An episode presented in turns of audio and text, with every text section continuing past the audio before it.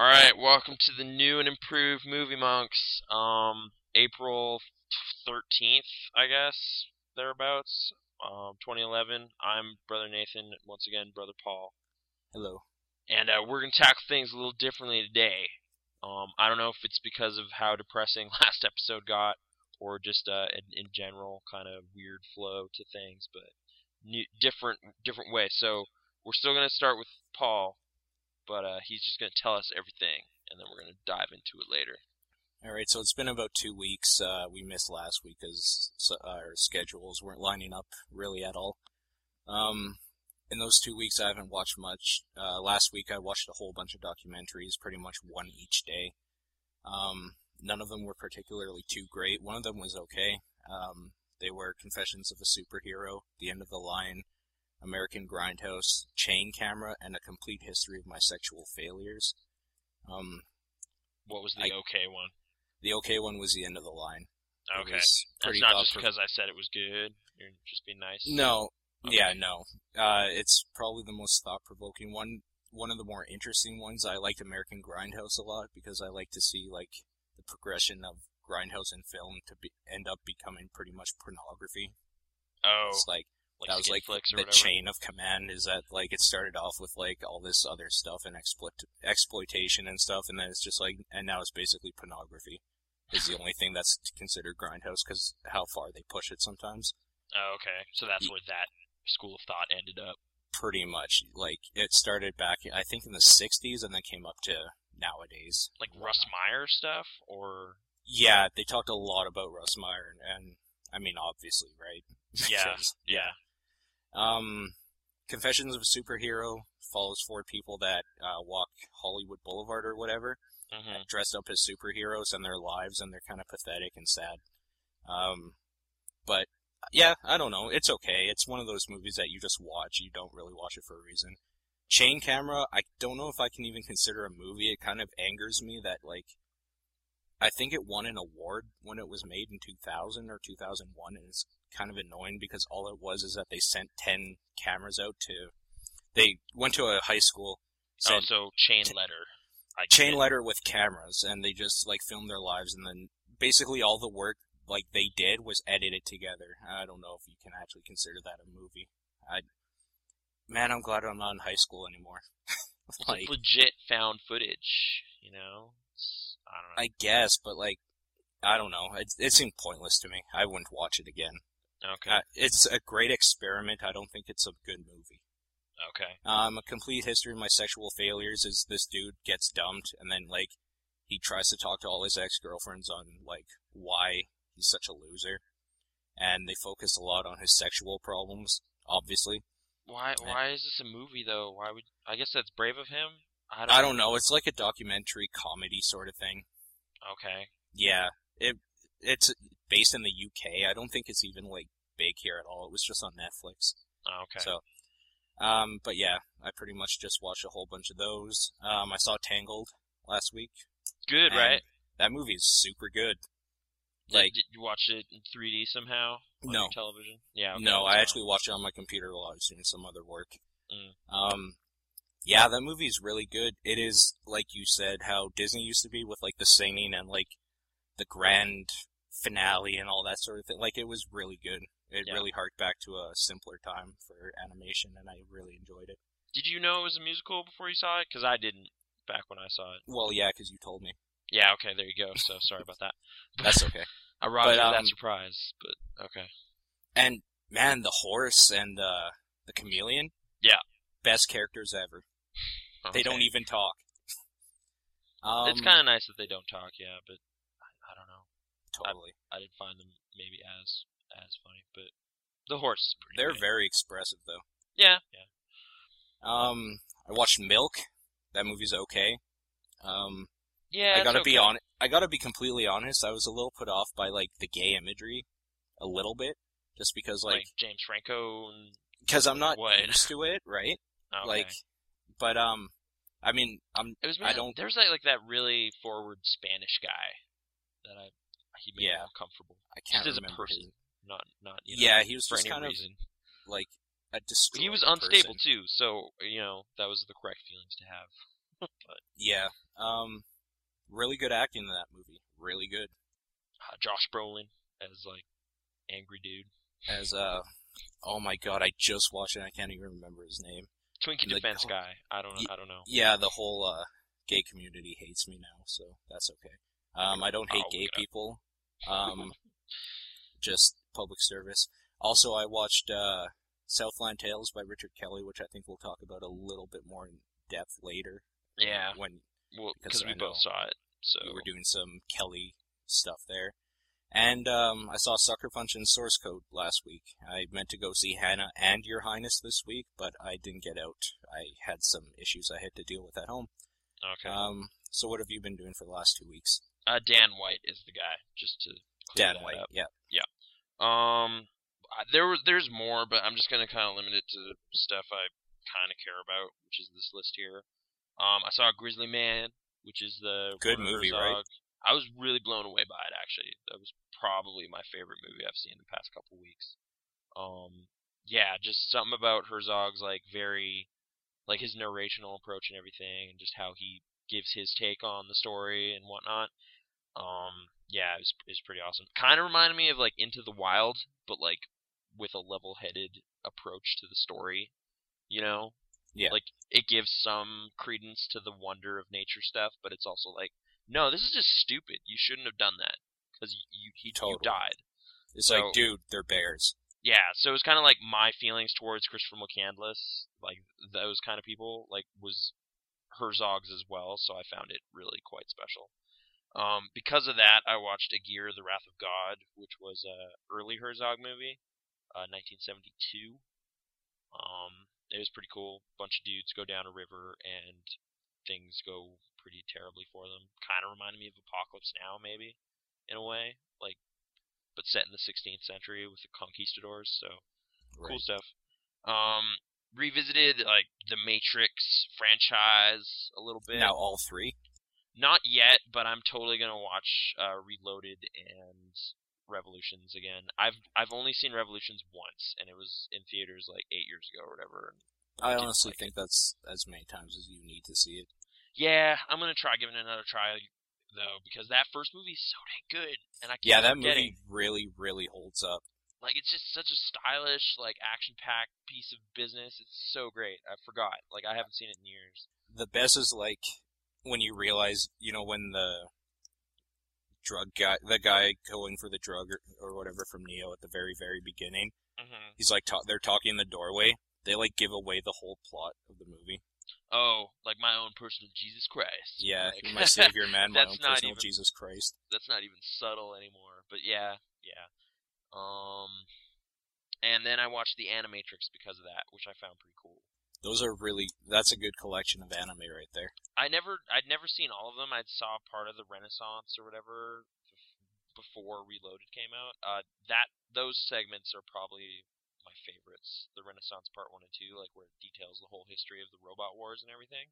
Yeah, definitely. Um, detective story was pretty cool, mainly because of the animation style. I don't know if you remember. It's like basically a film noir, and this dude is trying to find Trinity, Yeah. and it kind of looks like it was printed on newspaper or something. It looks really cool. Yeah, no, I remember. It was really good. Yeah, but yeah, just in general, like for the most, I the first one I probably didn't like as much, Flight of the Osiris, just because it's computer graphics entirely and they've dated a bit. But Yeah. um, overall, you know, just kind of nice fleshing out that fiction and everything. I really like that they're actually like doing different things in the universe. Yeah, like just kind of what if scenarios and like there's a there's this one where it's just like a house in Tokyo or something that's where the matrix is just kind of broken. So all these kids go in there and they're just like That's the physics haunted don't make one, sense here. Yeah. Like it's like uh basically explaining paranormal stuff via the matrix logic. So I thought it was pretty cool. Um I don't know. In general that that collection's pretty awesome and holds up pretty good. Yeah, and you can Uh, buy it for like one ninety nine now. Or you, like the way I have the Matrix movies is just like all four of them in one box for like ten bucks, and I was just like, man, Yeah, and it's totally worth it because the first movie alone is worth ten bucks still. Like it's kind of depressing that that's the legacy of that franchise because it kind of burned out so spectacularly with the sequels. But you know, you can get them for cheap, so do it. Yeah, but Reloaded, honestly, I didn't mind Reloaded at all. It was fun for what it was. there's some good action stuff in it that I remember. Which is really all it like was trying to kind do. of I yeah think. like the first movie i've kind of decided is just like a really well like it's a good example of the blockbuster stuff where like the story's interesting enough to just keep you there till the next action scene which is all it really needs to do. Definitely. so good good stuff. I revisited being john malkovich which i saw like 10 years ago. Yeah, when it came out. like short like a little after that. Maybe maybe like nine years ago or something. But you know being raised in a super conservative family like this weird freudian sexuality exploration thing was like really messed up to me. But now watching it again it's actually really funny it's a funny movie it's a good movie I really got to watch it again.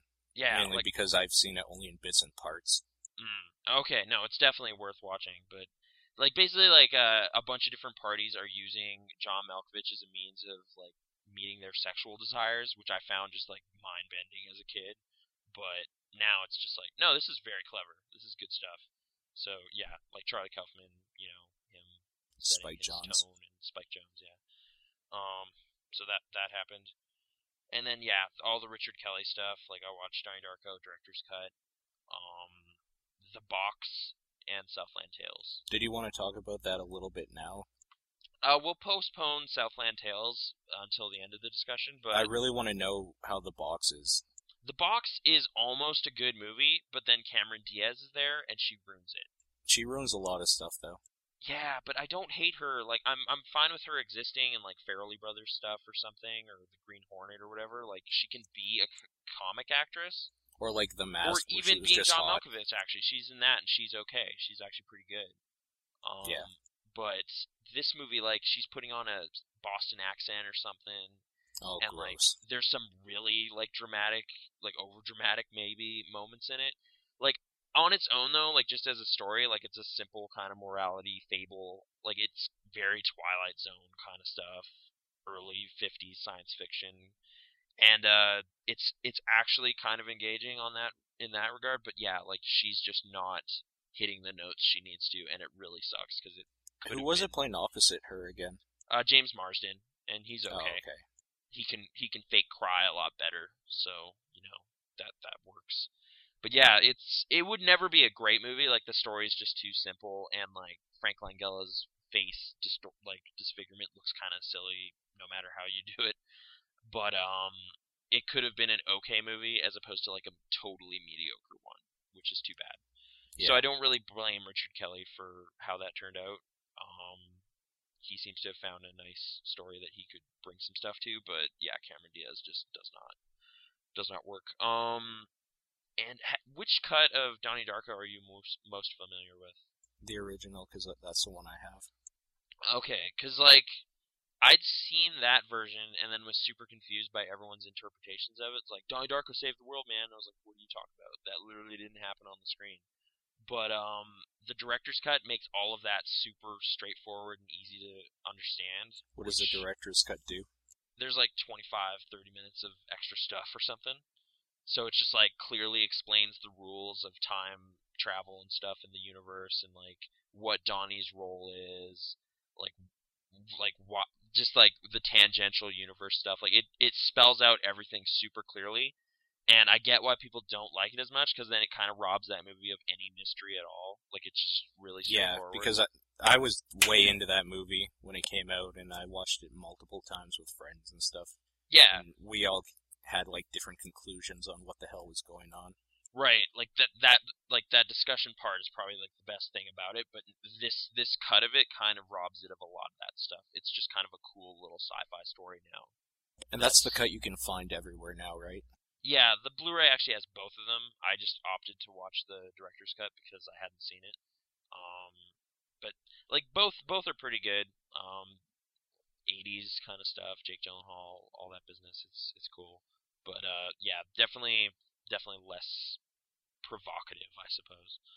Um, and Hanna, the new Mhm. Joe Wright film, which uh, I was actually really looking forward to. Somehow they they tricked me. Joe Wright tricked me again.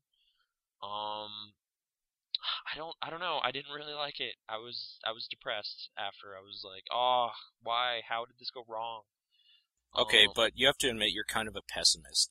no, like what do you mean? Like a, it's not Like like, with- its message about life was No. too positive. We're talking about Hanna, right? yeah, yeah. There seems to be a lot of stuff that like you get yourself psyched up for, and I'm talking about video games too, and you're never it Like, never just lives up to your to expectation. I yeah. This time I probably blame the marketing because it was like The marketing was really good. yeah, it's like fast paced, total action, chasing all over the place, Chemical Brothers, and I was like, oh man, this is awesome. And then like the actual movie, like I felt they kind of squandered the Chemical Brothers score in a lot of ways. Like it's not really cut to the music at all, which I mean it doesn't have to be, but that would have been. Like people are like critics are comparing it to Run Lola Run as that kind of like the music is driving the action and stuff, and those Yeah. people are liars oh, because Oh, that's really too bad because I really like Run Lola Run. yeah, like that's the movie I wanted to see, and this movie doesn't have that really. Like, there's like one or two scenes where it's like she is running and there's a chase, and the music is definitely helping, but overall, like that movie just like the action just slows down a ton for like basically like she hasn't ex- she's basically been a hermit her whole life living in this forest so she hasn't seen the real world. So a lot of the movie is preoccupied with that kind of stuff. So it's like oh man experiencing like electricity for the first time. Oh i've never had a friend before. And it's just like okay th- that's great and all. Um can we get some action scenes and it's like no no we don't we don't really care about those so there's definitely a few scenes. One of them I had like specific issues with is just being really low energy and the fight the fighting in it just seemed really fake, which made me sad. Um there is one really great long take scene that then turns into an action scene, which I won't explain at length, but it there's good parts to it. But overall, yeah, it was not the movie I was led to believe I was going to see, so that made me that kind of didn't help me out at all. And how does she do as Hanna? Saoirse Ronan is fine. Um, yeah, she's she's actually quite good. All the acting is actually pretty good. Like Cate Blanchett's okay. She's doing like a really thick American accent, which is a little dodgy at times, but she's she's intense and villainous. Uh, Eric Bana is pretty good. Um, so yeah, like the the acting's fine. Uh, I think it's I've basically just come to the conclusion that Joe Wright, like the director, he's just interested in stories and telling them in a certain way that I just don't care about. Like I haven't liked any of his movies, like Pride and Prejudice, Atonement, um, and The Soloist. Like all didn't really connect to me in any way. So I think he's just he just has a different pace and a different preoccupations than I do. And I But you realize. Atonement and Pride and Prejudice aren't his material, right? Oh, I know. Like this isn't either. This this wasn't a story he wrote or anything. Like he keeps adapting stuff. You're just Um, talking about like his directing style. Sure, like his he loves close-ups, like real extreme close-ups a lot. Uh, he loves long takes, but not in a way that I find Compelling. like kinetic or whatever. Like people are throwing around the word kinetic a lot, and I would throw around the like I don't know, like leisurely or something. Like it's it seems way too slow for the kind of movie I thought it would be. And hoping it would be. Yeah, like I just wanted a nonstop chase beginning to end, and it's like, no, we're gonna stop like a lot, and even when stuff is happening, it's gonna happen in kind of a low energy way. So yeah, I don't know. Crit- critics are generally in favor of it. It's at like seventy two percent or something. Uh, the the soundtrack's amazing. I have that. I'm gonna keep listening to it. It's a great Chemical Brothers like album, I guess. But it combined with the movie didn't really didn't really work. Quick score out of ten. Like five. Wow. Okay. Yeah. I don't know. I was really underwhelmed. But uh anyway, that's that's kind of it. Oh, and I watched uh both Solaris's I like the Soderbergh one, but you know, call me a Philistine. I haven't seen either. Okay, so we won't dwell on those, but uh yeah, Tarkovsky, that guy's he makes some slow movies and some people like them. I saw one other thing that you were watching. I just kind of wanted your opinion of it quickly. Oh, okay. Paranormal Activity. Oh yeah. Um I don't know. I was kind of in like intrigued by the low budgetness and how it is very clear. Like it's very clearly low budget and I, I was more just like baffled by the marketing of it and like thinking of how would this scare a theater full of people. I didn't find it very scary at all. Not even Understandable. it, not even in a jump scare way. Like it would, like all the framings and stuff. Like it was just like, oh well, we're just looking at a Ouija board on a table, so obviously something's gonna happen. There it goes. Okay, like that. You know, like just it. Ex- it did exactly what I thought it would, and you know, that's fine. What ending did you get? I I kind of checked both of them. They're basically the same, right? Like, dude. Oh, can we talk about it? It's been two years. Yeah. Okay. Because Uh, remember when I was talking about two, we kind of spoiled it. All right. All right. So par- paranormal activity spoilers. Um, he do dies either way, right? Uh, Oh yeah, like he dies either way. Yeah. Um, the only difference is like if she dies or gets away. Oh, I guess I didn't even really think about that. Does she kill herself in the other one? Um. Okay, which one did you see? okay, like the one I watched it with was the theatrical where she throws him at the camera and then demon face, and then you're like, okay. Um, and then I basically fast forwarded through the other one looking for differences, and all I saw was like her walk into the room with a knife covered in blood, and I was like, oh, okay, so she killed him anyway. But uh, does something else happen? There's another one where she's sitting there for like three days or something. Then the cops come to check it out because no one's heard from them, and then they kill her.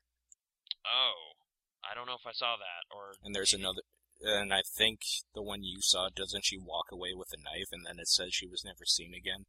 Yeah, like the text comes up and it's like Katie's current whereabouts are unknown. Oh no, she could be in your theater. Like that kind of garbage. Yeah. Okay. Um, I, I guess I was a little surprised at how engaging I found such an incredibly low budget looking movie. Like it's like the camera's literally just on dude's shoulder the entire time, and it's it looks kind of crappy. Um, so eventually I got kind of caught up in it, but I don't know, two hundred million dollars. Like that's the thing I was thinking about, and I was like, that marketing team are is amazing. They should get like all sorts of ad agency awards and stuff because Totally. I think they were the first movie I saw to really use Facebook as a form of marketing. Yeah, and I didn't realize like it was basically doing like viral stuff for like two years. Like it debuted in 07 at like a film festival or something, and then two years later it came out. So they were like slowly generating buzz via festivals and stuff. And now it might be the next Saw. I guess, yeah. The Paranormal Activity 3 coming at you this October, I'm assuming. So I will see it.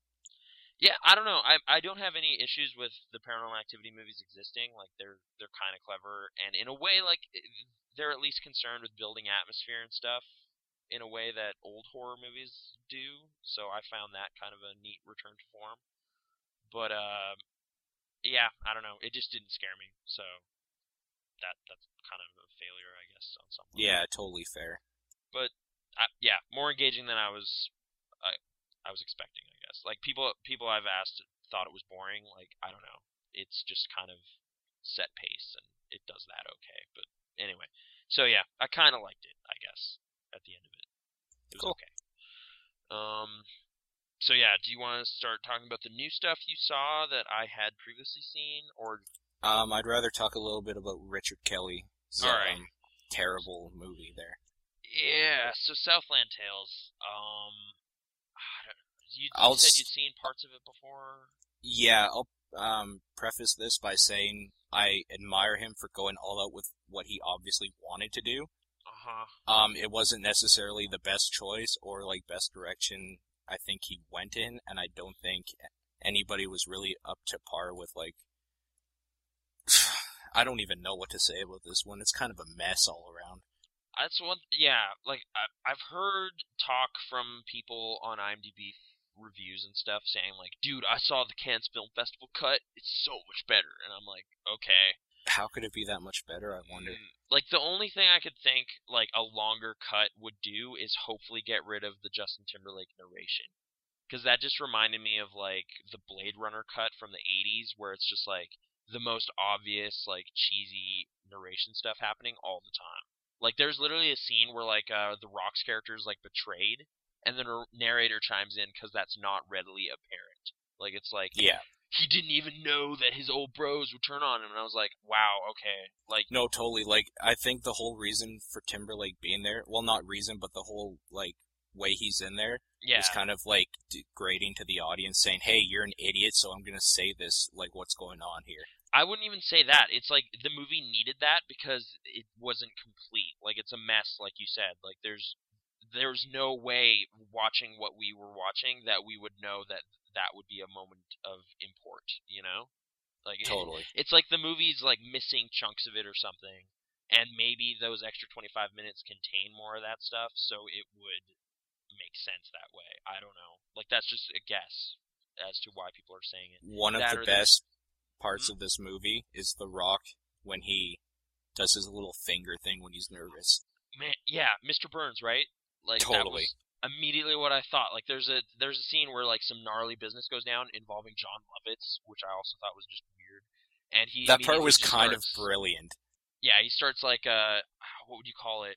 Finger tapping, like his fingers together, and Yeah. um, like a almost he has his hands together like they're clasped in a prayer almost, but like wringing his fingers are tapping nervously together. Yeah, and his eyes go wide, and it's just like I don't know what he's trying to There's do. It's actually about two more people. parts where that happens in it too. Yeah, it happens a couple times, and every time it's just really funny. Um, the one scene they actually give Justin Timberlake to give some dialogue, I thought he was actually pretty good. Like Which in- one's that? he's selling some drugs or whatever to that one kid, Oh yeah. Uh, he- do you bleed, something like that. Yeah, he just Hey, starts talking Nathan. about Fallujah or something. Nathan? Do you bleed? Yes, I do. Well, I got some good shit for you. It's red. okay. I, yeah, the fictional universe of that movie was just like it's so weird because it's like trying to be a satire. I guess it's set in 2008 during the elections, so it's like, what if two years a like after all the stuff that went down with like, I guess a nuke happens in Texas, and that spins everything out of control. I think But- the whole thing was um, how that one company made perpetual motion happen Yeah. as an energy source, and it pretty much like did time travel somehow. I know, like it's just like it doesn't work as a vehicle for satire though, because it's such an outlandish, ridiculous universe. Like there's so few parallels to anything that actually exists. You know, like Yeah, like, it's like a sci-fi that's being trying to be too grounded in reality. or like contemporary stuff. Yeah, it's like there's giant, crazy zeppelins, and Wallace Shawn has this crazy like oil rig type thing that creates energy and floating ice cream trucks and whatever. And it's just like that's not like how things are at all. So this doesn't work in terms of like commenting on paranoia or something. Like I don't know. It just seems like a failed endeavor all over the place. And what do you Ugh. think um of Amy Poehler being like a total bitch? That was kind of funny. Yeah, totally. Hey, the one thing I would give the movie, like it's trying to go for comedy, I guess, but like they do kind of cast comic actresses and actors in Will like, Sasso. weird roles. I found Cheri Oteri actually pretty good choice for like the crazy unhinged leader or whatever. yeah, definitely. Because like if you've seen her Saturday Night Live stuff, like she just does loud, angry people pretty well, and this like gives her an opportunity to drive over somebody with a car, so that's not bad. Twice. Yeah. So like, And- little flickers of good ideas throughout. Kevin Smith is in it. Kevin Smith is in it, and he gets to yell at The Rock about handguns. So I'm sure. He And he pulls that. a gun on him. Yup. And he's got ridiculous makeup on. He looks old, is the idea, but Did you know they had to shave him to put that on? I did not. It's kind of funny. that. And there's pic- um after that he went to Law and Order. He's on a episode of Law and Order where it's starting to grow back, and man, he needs that beard. He just looks weird without it. He looks like a gelatinous blob. Would he look kind of like Nick Frost? Because that's what I'm thinking. Um, maybe when he was a bit like younger. Okay. Huh. But um, oh, what else was? Oh, I, I just I noticed he was on one of the commentary tracks for Donnie Darko, so it kind of became apparent that him and Richard Kelly are bros. So it made sense to me. Totally, yeah. Um, but yeah. So what would, what would your final verdict on the movie be? Like a big mess, right? But All this, I'm. This movie is like a train wreck. yeah, Like everything about it is wrong, but you cannot look away until it's over. I think I actually stopped it for a bit, like an hour in, and just kind of was like, oh, Dude, I was glued to the TV. okay. I I had to take a little break partway through because man, that movie So And I mean, Sarah Michelle Gellar is kind of horrible in it. Oh yeah, no, she's like the porn star on on TV talk show kind of stuff. She some of the stuff she's they make her say is pretty funny though. I can't remember. You want to hear Buffy talk about like porno and dick and stuff? This is mm-hmm. a movie for you. All right. Yeah. How long was it? Like two hours and twenty five minutes, I think. Yeah, uh, dangerously close to two and a half hours. Yeah. And It, it's Zeppelin. 140 minutes if I remember correctly. 140 Okay. something. it just the, the weird like it it basically figures out a way to shoehorn time travel stuff in there again, like which Richard Kelly seems to really enjoy doing. Um. Yeah. Seann, I guess like putting Seann William Scott and The Rock together is a is a pretty good idea because they had that chemistry in the rundown, so that was Mm-hmm. okay. But they kind of split off again pretty quickly. So Seann Yeah. William Scott is actually pretty decent in this. yeah, it's just like my problem with it is the movie kind of takes itself way too seriously for how ridiculous it is. So like his moments of like gravity or whatever just seemed like not earned at all. And Like, totally that ice cream pretentious, right? The movie is so pretentious. He's yeah. so full of himself. You could tell he was like giving himself a pat on the back for everything in this movie. yeah, just like this is this is like contemporary epic story for our times and just a commentary mastur- on Masturbatory, really, for Richard Kelly. yeah, which is why like I guess I was glad I saw the box as well, just to kind of be like, okay, like this is him humbling up a bit and just kind of trying to tell a decent sci-fi story and almost getting there. So he's not a completely lost cause because of this movie, but uh, Yeah. man, yeah, it's it's something. It's quite a wondrous disaster, I guess. There, there's supporters for it, obviously, because people, I don't know, they'll defend There's a cult fel- uh, following for everything, though. Yeah, but I, I, I don't know. Like, I didn't find it especially funny. I didn't find it like interesting in terms of politics. It's anything. It intriguing, but not the way he meant. yeah, more as like just this bizarre filmmaking exercise. It didn't cost that much though. Like I was wondering if it was like a giant budget, like just crazy failure, but it cost like I don't know, It seventeen cost, million. yeah, it cost less than 20. Yeah, so you know, not that much money was wasted, and it's certainly biz- unlike anything else, really. I guess, but I would not say it's worth seeing. So, uh, oh, do you want to talk about the new stuff now? I guess it kind of ties in nicely because uh, tangential universe stuff is what Richard Kelly's way into, and source code is all about that. Yeah, um, Source Code is probably the best movie out this year so far. Okay. I didn't quite it didn't quite resonate with me as much as I wanted it to.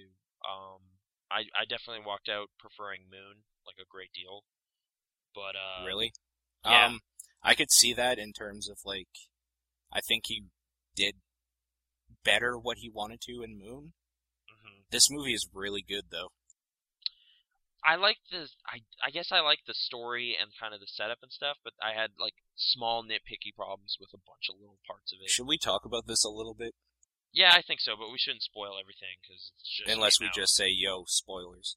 Yeah, but still it's kind of early. But uh we'll we'll skirt around the most of it. But did you find the characters like emotionally engaging cuz that was my problem. Like I Yes, didn't- I did. Okay. Whereas Um, I was more like this this sci-fi setup is cool. Literally could not care less if Jake Gyllenhaal and Michelle Monaghan ever end up together. So really, because that's what I was kind of gunning for. Um, okay, I kind of want to talk about the end though, uh, like like the actual end. hmm, Um, spoilers for about three or four minutes here. ah, okay, we should probably all right. I'll write down when we stop talking about spoiler stuff, and then we can let people know. Okay, go. Okay, so like you know how everything stops yeah, and then the like it comes moment. back. Yeah, Yeah, I found it kind of weird that it came back because, like, I don't know. I think it would have been a sweet, nice little ending if it just had ended there. But then, like, with the actual ending where, like, it comes back and then, like, he actually traveled in time in this alternate, like, dimension and blah, blah, blah. yeah, Like, which I know, like, Duncan Jones is, like, that type of guy and he's going for that and that's fine. It like kind of, like, happy ending. You mean, or it kind of ruined the feel for me a little bit because, like, that, that- definitely seems to be the biggest complaint people have. Like people who liked it, like they're just like, it should have been two minutes shorter. because and like everything at the end there where he's like text or talking to his father and stuff. Like Mhm. I'll admit, like I haven't been in the best place in the last like few weeks. I started getting a little choked up. I'm not gonna lie. Okay. Um, I, I, and then I them found together. call like a little flat, which was too bad because it is apparently Scott Bakula, which is a fun little in joke of itself. You know? yeah, But uh, I don't know. Something at that point, I was already kind of not on board with some of the movie. But anyway, but doesn't it seem almost like tacked on to you, like that ending? Like it's like I was like thinking about it, like it, does kind of just because that one moment is quite strong, and it would have just been a way more impactful kind of totally because first of all they're on. together, everybody's happy, and like they're so all like it laughing doesn't at that really guy. matter whether or not like he gets right it doesn't matter because everything and like basically what happens is that like at that point you realize that source code is actually like this new technology they can only go like the eight minutes but in some person's brain or something yeah and like it's limited to that so basically since he's in the iron lung sort of thing that's keeping him alive hmm when they pl- unplugged him at that moment that was like his last memory that was his dream right and yeah like he'll ever forever be in that state. And then Uh-huh. they by starting it up again, they changed it and source code is actually more powerful. It's a time travel device now. Yeah, it's like uh, there were so many weird issues with that too. Like basically, he possessed that dude, and that guy in that universe ceases to exist because he is now Jake Gyllenhaal's consciousness, which Right. I found vaguely disturbing. Like Yeah. that guy doesn't get to exist anymore. Like he he was just he was too humble. He wouldn't talk. He's to just gone. He's just gone. That guy doesn't matter anymore. At least in that timeline, which was super weird. Um, but like to be fair, there are a couple like narrative hooks it does kind of put in there that leads into the last bit. Like there's the flickers of the mirror image that you get. At the very end there. Like well, when he's jumping earlier in the movie, you get to see like that weird globe dome thing. Oh and yeah. that that image wouldn't really make sense unless the ending happened. And also the text message he sends to Vera Farmiga or whatever, which has other implications, I guess, as to you know messaging across time and whatever. Like, yeah, but th- in terms of like a story, like it definitely was a weaker ending than it should could have been, I guess. Um, people had the same issue with Moon apparently. Like, there's the radio chatter at the end. Yeah. And a lot of people were like, "Not needed. You don't need that." And I was, I literally didn't notice that at all. I didn't, I wasn't bothered by it because I was just like, "Dude, whatever. This music's so good. Sam Rockwell's so great. This is great." And I just walked out of it on like cloud twelve or whatever. And then everyone was like, eh, "It's, it's too on the, it's too like optimistic at the end or something. Like it's too Right. sweet and sappy a note to end on." And I was like. And then the weird thing is he went the opposite direction and the sweet sappy note to end on he didn't in this one. kind of although like it would have been a bittersweet because like it's still possible that he is dead now you know But I mean, is death any like worse than the state he was in?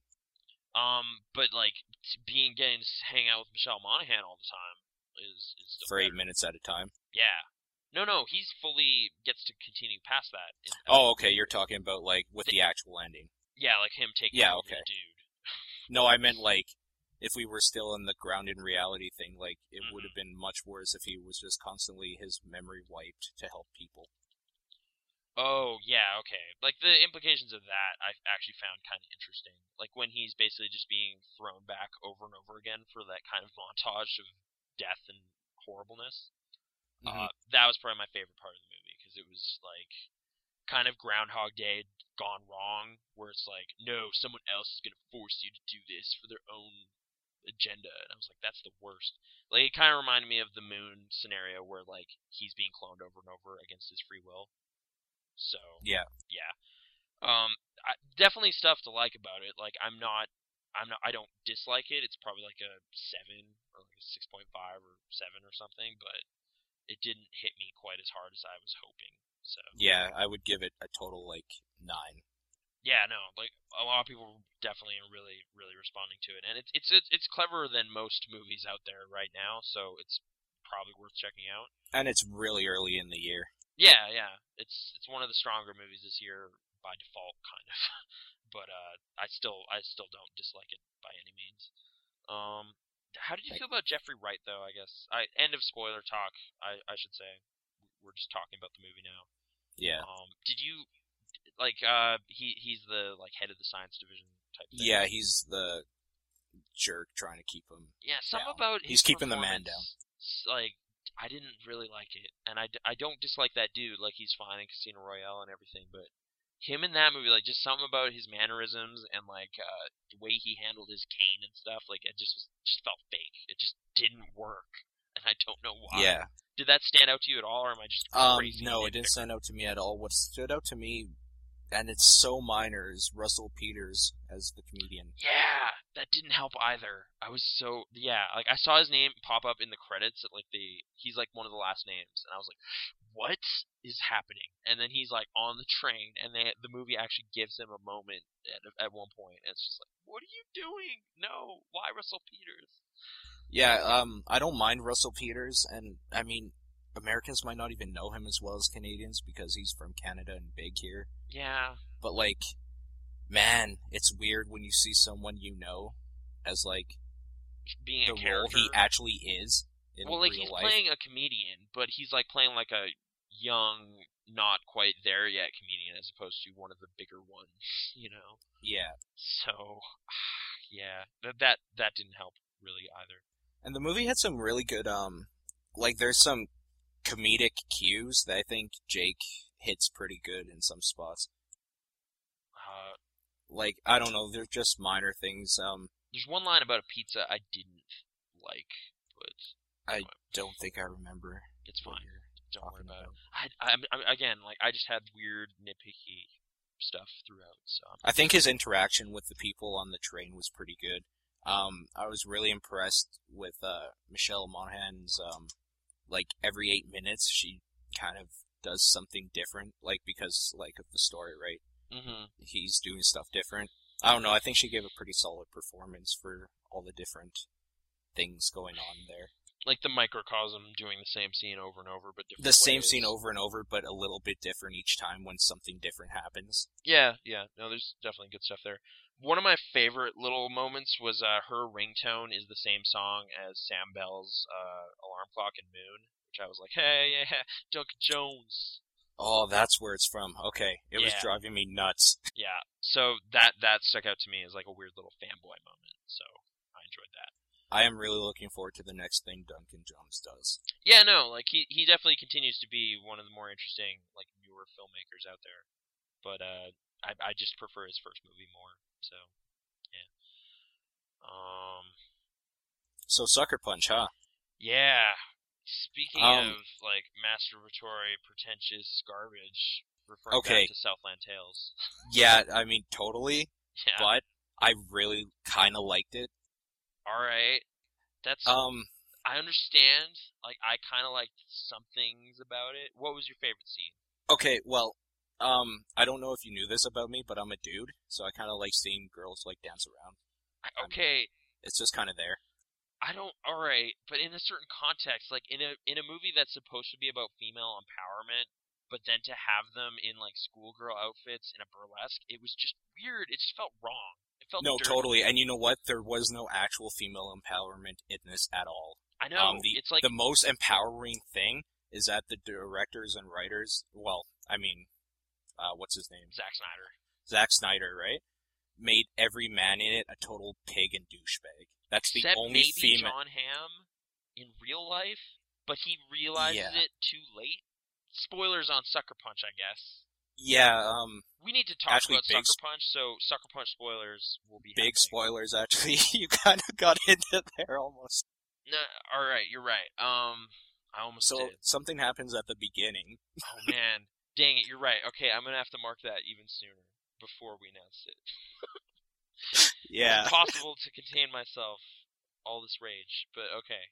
Anyway, Jon Hamm. He's Okay, so I had stated before I wa- want why I wanted nothing more in this movie than a spectacle, Mhm. and you got to give it. It's a spectacle. Yes, yes, it is. There, it's it was like reminding But me there- of like crazy music videos or something. Yes, but there's a huge problem I still have with it. Okay. It's a spectacle, but it doesn't go as far as it could have. Like if you're gonna go for what they're trying to go for, you have to go 120%. I think he went about 80. Uh, I don't know. I don't think they spent enough time in the worlds they created. I think there was too much CG where it wasn't needed, and um, I think they could have gone a little crazier with some of the stuff. Okay, I, I guess I agree they should have gone crazier, but I mean like more like tonally, the movie should have been more ridiculous instead of taking itself so seriously. Like there's way too many scenes where the girls are like crying and like supporting each other and people are dying and people are feeling bad. Oh, dude, that one part where like what's his name just kills like three of them. Or where Jena Malone gets stabbed or whatever, or Was that that part? No, Like that happens chef? a little bit before, okay. and then um the other guy kills the other two girls because he's like no one likes a tattletale or something. Then shoots her in the head, and then shoots the other one. yeah. like all of them die except for um, Baby Doll and uh, who was it? Was it Amber? I don't remember the one that gets away. Not that it matters. Yeah. Yeah. Like it just hits these weird sentimental notes in its story that I just was like completely repulsed by. Like it ripped me right out of any enjoyment I had watching robots get kicked around on a train as it orbits Saturn. Like that should be Yeah. awesome, and it kind of is on its own in an isolated way. No, it totally is. But then something happens to kind of ruin it because it's trying to be too artsy. but like bad art, like really Yeah. bad art. Like, it, have you seen Brazil? No, I haven't. okay, watch Brazil. Not because it's a great movie, because it kind of isn't really, but it has some serious stuff in it, and it's a good example of Gilliam's style over substance kind of thing. But this movie definitely seems to be harkening back to that stuff and trying to say some of the same things slightly differently, and it's it's just so much worse at it. It was I don't know. Having that context really didn't help either. Um, but anyway. Um, a, a big problem I have with the way it's kind of ended, it, why the way it ended, not like the actual ending, Mhm. but how like all of a sudden um, Jena Malone gets stabbed, and then like I think it's Abbie Cornish and Vanessa Hudgens maybe yeah. get shot. At, like I think the problem is he realized that hey, I gotta wrap this up, so let's kill everybody and have them go for one last go. And I think it was sloppily done, and I didn't like it at all because the tone took an immediate change there from like getting all this stuff to hey, we gotta run and get out of here. Yeah, what I mean? The It final act more was dire. definitely lackluster. Like, and the build up to it was too sudden. yeah, like basically the movie was only working for me when it was like uh, only a matter of time before the next crazy fantasy sequence, where they go inside the crazy dance world or whatever and try to get an item. Like, like the stuff in between those moments was basically unbearable, and then the last part of that movie was like just that stuff, and it was like that's where I wrote it off. Like I was like almost willing to give it like a guilty pleasure stamp of approval. And I think I still can. yeah, like I can see why. Like there's like uh my cousin Dustin loves it too, and it's like well loves it. I don't know if you would love it necessarily is the word, but like there's I will buy certainly- There's certainly style there. Like that that action scene with the robots is kind of just so insane and so video gamey and ridiculous. And the samurai. like it kind of overwhelmed me. Yeah, the samurai stuff was okay too, but that that was again echoing the like the Brazil stuff for me. So I was like, I know Oh. where this comes from. and ridiculous stuff. Um, she takes down a plane with a handgun, Yeah, and Yeah, she, she shoots down a zeppelin with a machine gun. yeah, she does. And there's like a dragon later, and I kind of really like the dragon. Yeah, the dragon like that that bit was one of the more music video things. Like she stabs it and then this like rockin' riff kicks in and I was like, Okay, on some weird base level this is amazing, but I just too much of my brain is being like pummeled right now that I can't I can't give in. So I, I Yeah, no, I understand where you're coming from because even though I think they could have done more, I think they could have taken out stuff and focused more on the good stuff. How did you feel about like the dramatic scenes in the, like the dressing room where like dudes interrogating them all?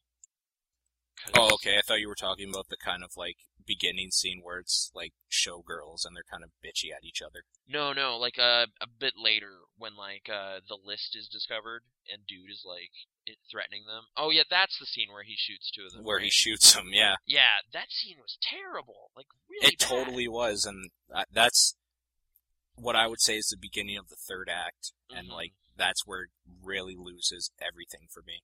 Yeah. Um, that movie is great. It has a stops or it starts off on a really good note. The first like 15 minutes is all silent with um, I think is it Sweet Dreams? thing? I Like a cover of Sweet yeah, Dreams? and I think the actress, the Emily, whatever, she's actually Emily. Browning. Yeah. Um. I think that's really well done. in, on some, uh, yeah, at some point I was kind of impressed by just how, I guess uh, the word I was thinking of was operatic. Like it's just so over the top, emotional, and just weird, and like slow motion all over and everything. Like it was kind of impressive, but like again, I guess harkening back to the initial spoiler, I totally dropped. Like with the Jon Hamm lobotomy moment. You know, yeah, like Yep. as soon as that was happening, I was like, oh, okay, well the rest of this movie is just garbage. It's just lies and not real. And Yeah. in fact, it kind of was. So, you know what it's kind of like um, Super Mario Brothers 2, oh, where like the end everything dream. was a dream. okay, um, okay. Mario was just like sleeping. Again, there's a Brazil connection there too, like very direct, but uh, I won't, I won't go into it. Yeah, Um, because that doesn't spoil it at all. I know. No, no, it, not really. It's a similar kind of like things are so so ridiculous and strange that they can't possibly be real, and they in fact aren't. But it's not the entire movie. Whereas this is the entire movie. So yeah, I think this movie should be seen for the spectacle it is, good or bad. I guess in some way, like I'm. I'm. I, it's one of those weird things where I'm like, this is like the textbook example of like how to not make a good movie. That you need to see it because it's so ridiculous. Like it's so it goes way too far in weird directions. But like, it doesn't do any necessarily thing necessary thing bad in my opinion. I think it just does a lot of things bad mixed together to make it bad. I would argue that like the entire structure of it is really bad, and the the well, yeah. female self empowerment thing is like the biggest hypocrisy ever. Well, I mean, So honestly, there is no female empowerment. I know, but it, So- it it thinks it is. It honestly thinks it is. Does it though? I think it does. If it doesn't, it's like uh, its marketing at least does. Like it's like these ladies. Yeah, its marketing totally does, but I mean, like little girls I- should be offended by this movie, and I don't know. I don't know how, like, Zack Snyder can make an argument for it not, or for it uh, being female empowerment. Like I don't get how he can make an argument that it straight face, yeah, I don't. I, I I somehow get the weird sixth sense that he would think that though his warp. This is totally him doing what he wants brain. to do. And Yeah. like, hey guys, I just made like five women dress in really tight things and dance around. Come see. Yeah. Okay. I I don't know. I found it like just enga- like just uniquely offensive in a way. It was it was amazing. So Yeah, for one reason Um, or another, whether you want to see like the worst thing that's ever happened or like the strangest spectacle out there right now, you might want to see Sucker Punch, I guess. I still give it a six or seven out of ten. Okay. All right. I don't know where I was at, like a three or something. Two. I don't know. Like it. And the thing that boggles me is, from what I remember, you went to this movie with an open mind, wanting to like it. Oh no, I was quite excited about it because like I was like video game movie, that's fine. Um, but then just the the fact that it had this weird self-serious side to it just like totally broke the everything for me. Yeah, it does some key things that are really disappointing. Yeah. For Uh, the the good parts are good though. I really like them. In terms of spectacle or Yeah, and I really like a lot of the music choices in it too.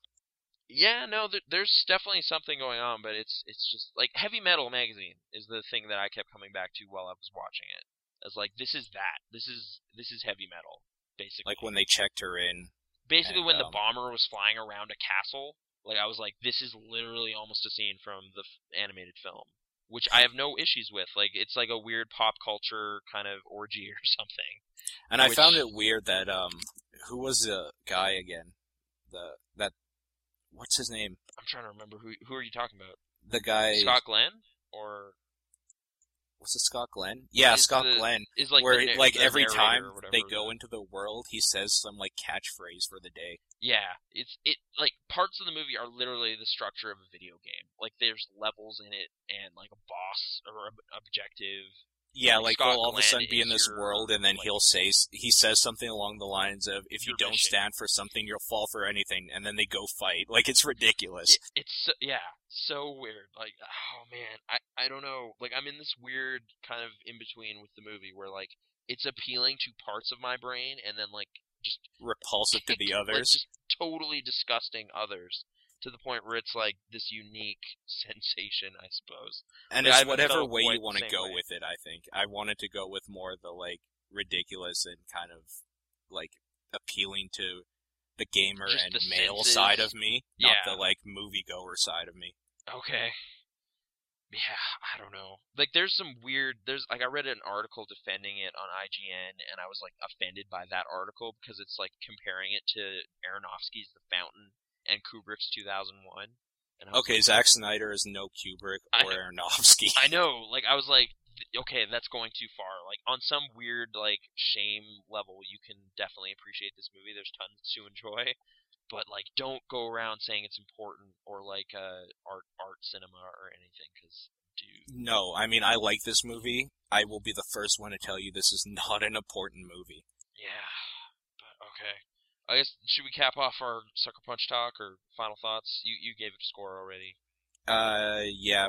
What do you give it?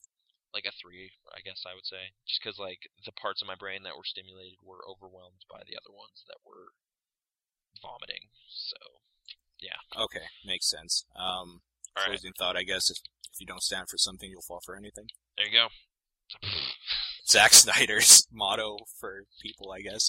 All right, so I guess uh, that like in light of everything you've seen, uh, what is your choice of the week? We're gonna do that now. Choice of the week. Okay. Um, in light of everything I've seen, Netflix, uh, check out Milk. Okay. Uh, theaters, check out Source Code. Okay. Uh, whereas for me, I guess uh, I'm just gonna say Grizzly Man. It's really quite an amazing movie. I like it. Kind of stirred up a lot of enthusiasm for Herzog. I hadn't quite had before, despite liking a couple of his movies. So um, yeah, it's it's quite amazing. I recommend it. Totally fair. And uh, don't don't go to the theaters. I don't know. Stay home and watch that. That that's all I It's cheaper. yeah, it's it's cheaper too. Um, I'm gonna see like some other stuff. Like I'm seeing Your Highness today, and I don't know how that's gonna go. That could I go. really want to see that movie. That could be the worst thing that's ever happened, or like uniquely Or decent. funny. Yeah, I don't know. But anyway, uh, news time. Or do Yeah, news. Um, okay. so I mean, I think we'll start it off. Uh, Sidney, Sidney Lumet, is it? Mhm. Uh, I'm never good at pronouncing names, but whatever. Uh, he died on April 9th, and it's kind of sad because I am a big fan of a lot of his movies. Uh, I guess we should each kind of nominate a favorite to go watch. Uh, Twelve Angry Men. Okay. And I'm probably gonna go with his last movie, uh, Before the Devil Knows You're Dead, which I there's just some weird, peculiar moments in that movie that I found kind of amazing. You So- know who's in that movie? Uh, Philip Seymour Hoffman. Oh, Yeah, Michael and our- Shannon.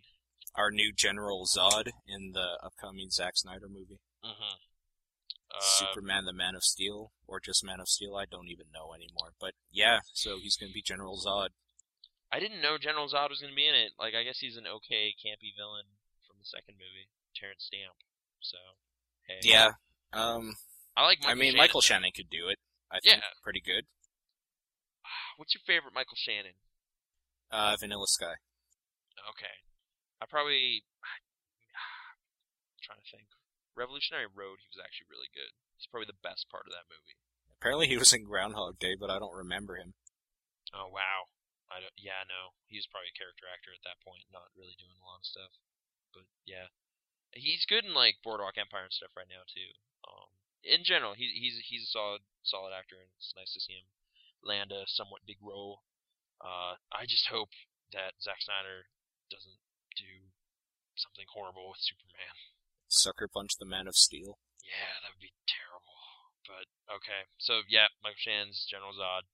Um, so that movie's probably going to be campy and silly and kind of fun. I don't know. Um, yeah, I think so. I mean, in my opinion, Superman's always been kind of campy and fun. Mm-hmm. Uh, the whole, like all of American Boy Scout sort of thing never appeals for me for like a serious superhero thing. That's totally like what Batman's for. So I think Snyder could actually do a pretty decent job, personally. Okay. Um. Next on the news docket, I guess, is the Edgar Wright.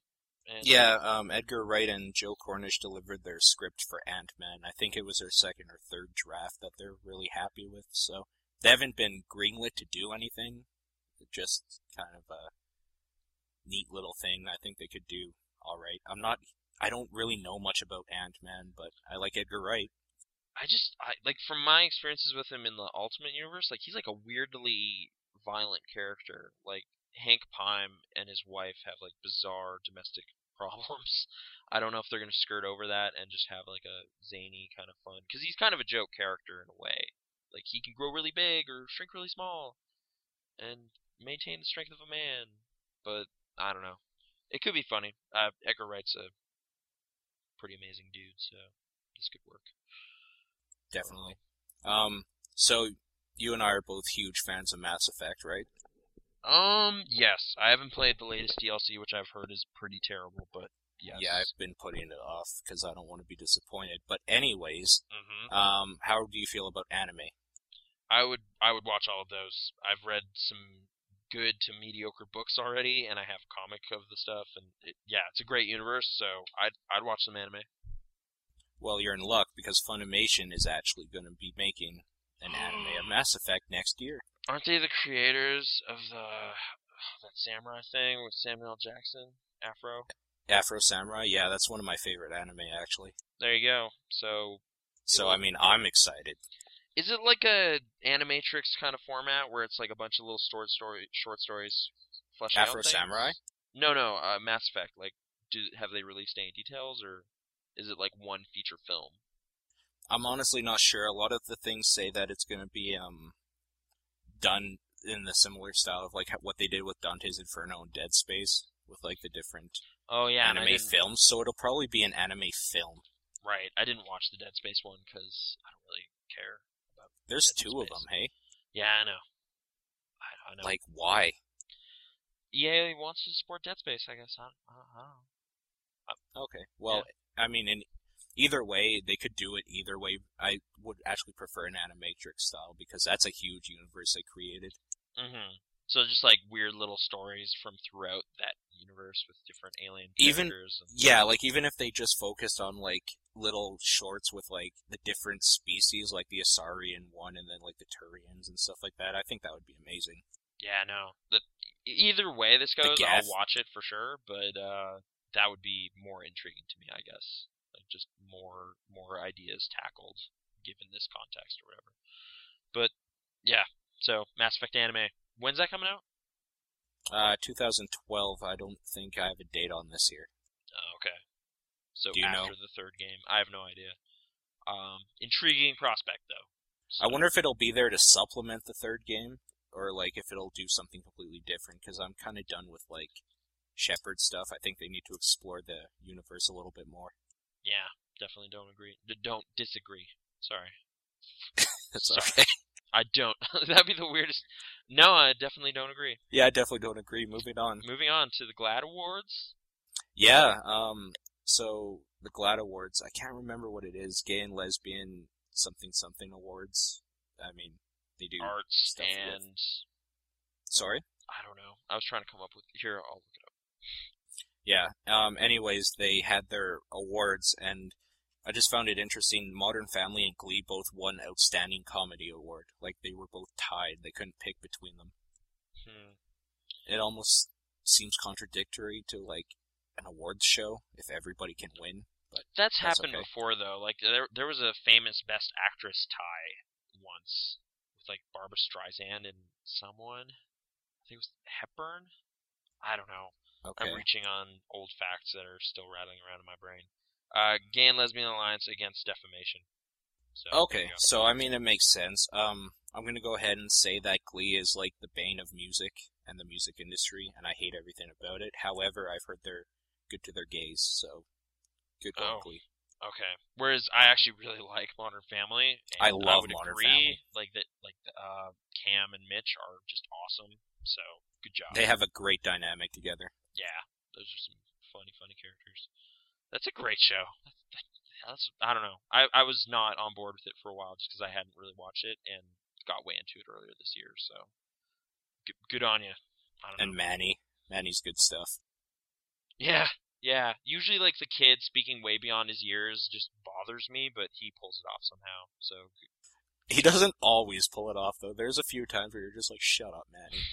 but I think you're supposed to. Like he never he never comes across as like just like completely annoying, like entirely. That's true. In Uh, fact, unless he's almost it's always comic funny. effect. Yeah, I I don't know. That that that show's great.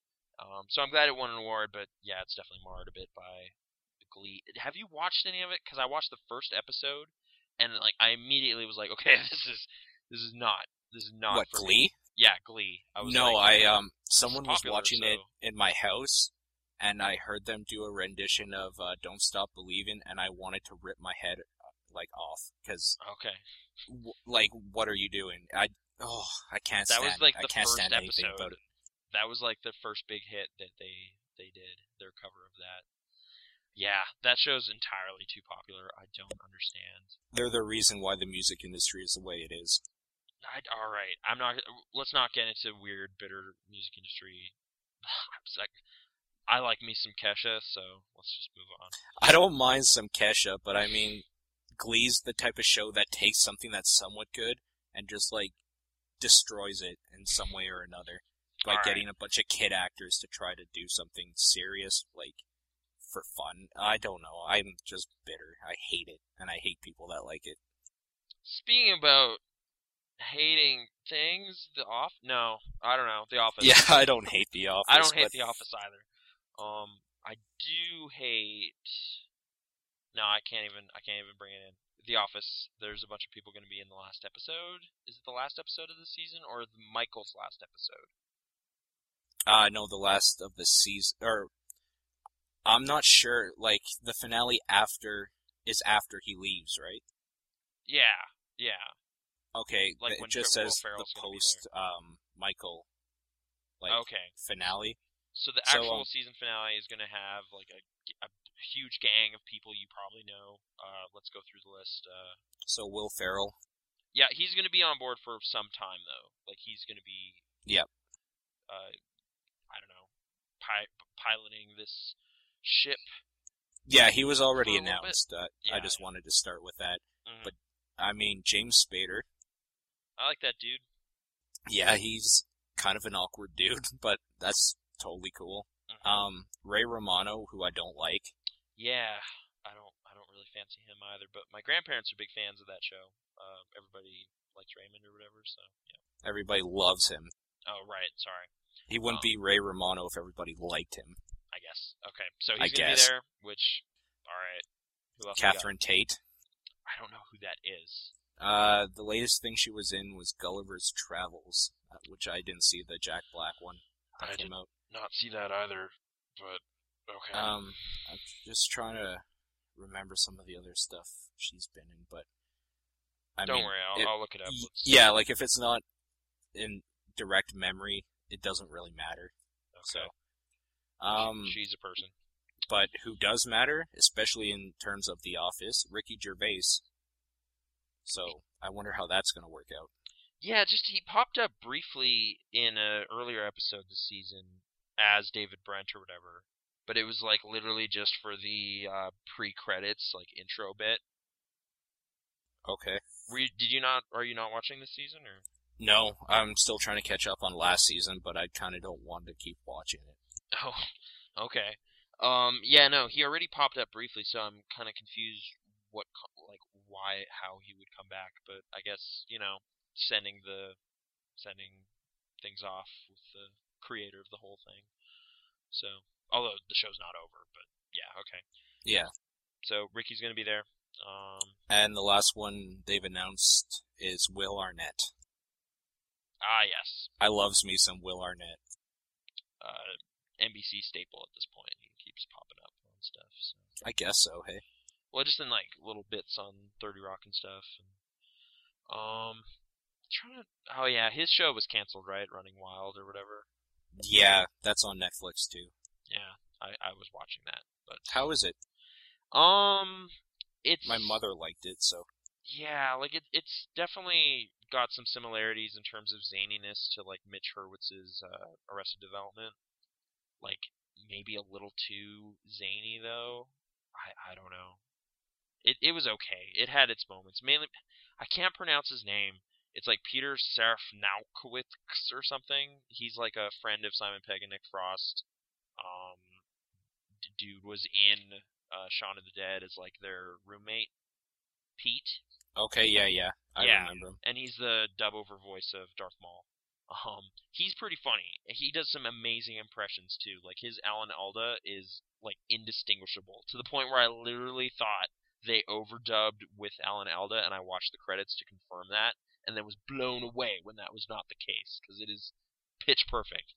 Um, so his his character, he plays like a rich neighbor or something. He's actually pretty funny, and he shows up quite a bit. So it's an okay show that could have eventually found its footing, I guess, but Fox canceled it, so it's gone. So that happened. Um, definitely some problems with it though, so it Yeah. entirely surprised me. Um, but okay, so The Office is going to be, you know, ending on a big note this season, I guess, and we'll see how things go next year. So yeah, Indeed. I guess it's not even like we didn't even talk about it, but uh, have you seen this Beastie Boys thing that's happening? No. Okay, it's like a Fight for Your Right revisited, and it basically has every comedian, like American comedian you care about, in this weird 30 minute Beastie Boys video. That's kind of awesome. Yeah, it's like Will Ferrell, John C. Reilly, um, Seth Rogen, D- Danny McBride, uh, Elijah Wood is in it. Weird. Yeah, I know. Uh, who all? It's like every every single person is a name, and I just I, there's too many of them for my brain to sort them all out right now because it's just so like overwhelming. But Will Arnett's in it briefly, which is why I bring it up. Um, Stanley Tucci and Susan Sarandon are in it. It's like it's just weird. It's this weird thing that's going to happen uh, in early May when their new album comes out, and that's probably one of the filmed entertainment things I'm most looking forward to because it's just such a bizarre prospect of seeing all these comedians together just being ridiculous. It sounds pretty awesome. Yeah. So check that out on the YouTube. Um, our, we also have some web presence here. We just keep forgetting to talk about it. Yeah, and I'll be completely honest, I forgot the passwords for them, so it's not a bad idea that we weren't talking about it. But oh, you have those ye- written somewhere, hopefully. That we I actually reset them, so yes, I have Okay. them. So, all right, we got an email address in case you want to ask us some questions or just criticize us savagely for some reason. I don't know why you'd do that, but we'll defend ourselves. I could totally see why you would want to do that. like, oh, you spoiled Sucker Punch. It's like, well, we told you. Or Source Code. you spoiled Source Code. Yeah, so you know, if you want to yell at, yell at us about that, um, the movie monks, including the the, at gmail.com, which is uh, powered by Google, and uh, we're also on the Twitter, which uh, Yeah, so if you want to yell at us directly, like, without any weight, it's, um, at Movie Monks. So Yes. the at sign, or twitter.com slash movie monks, just one word. mhm.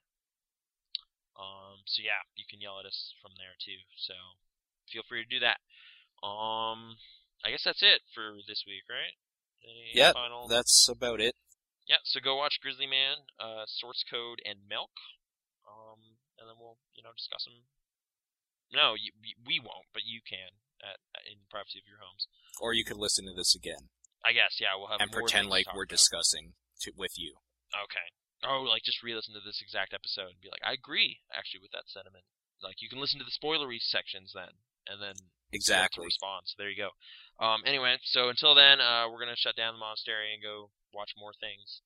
Um, so catch you next week. See ya.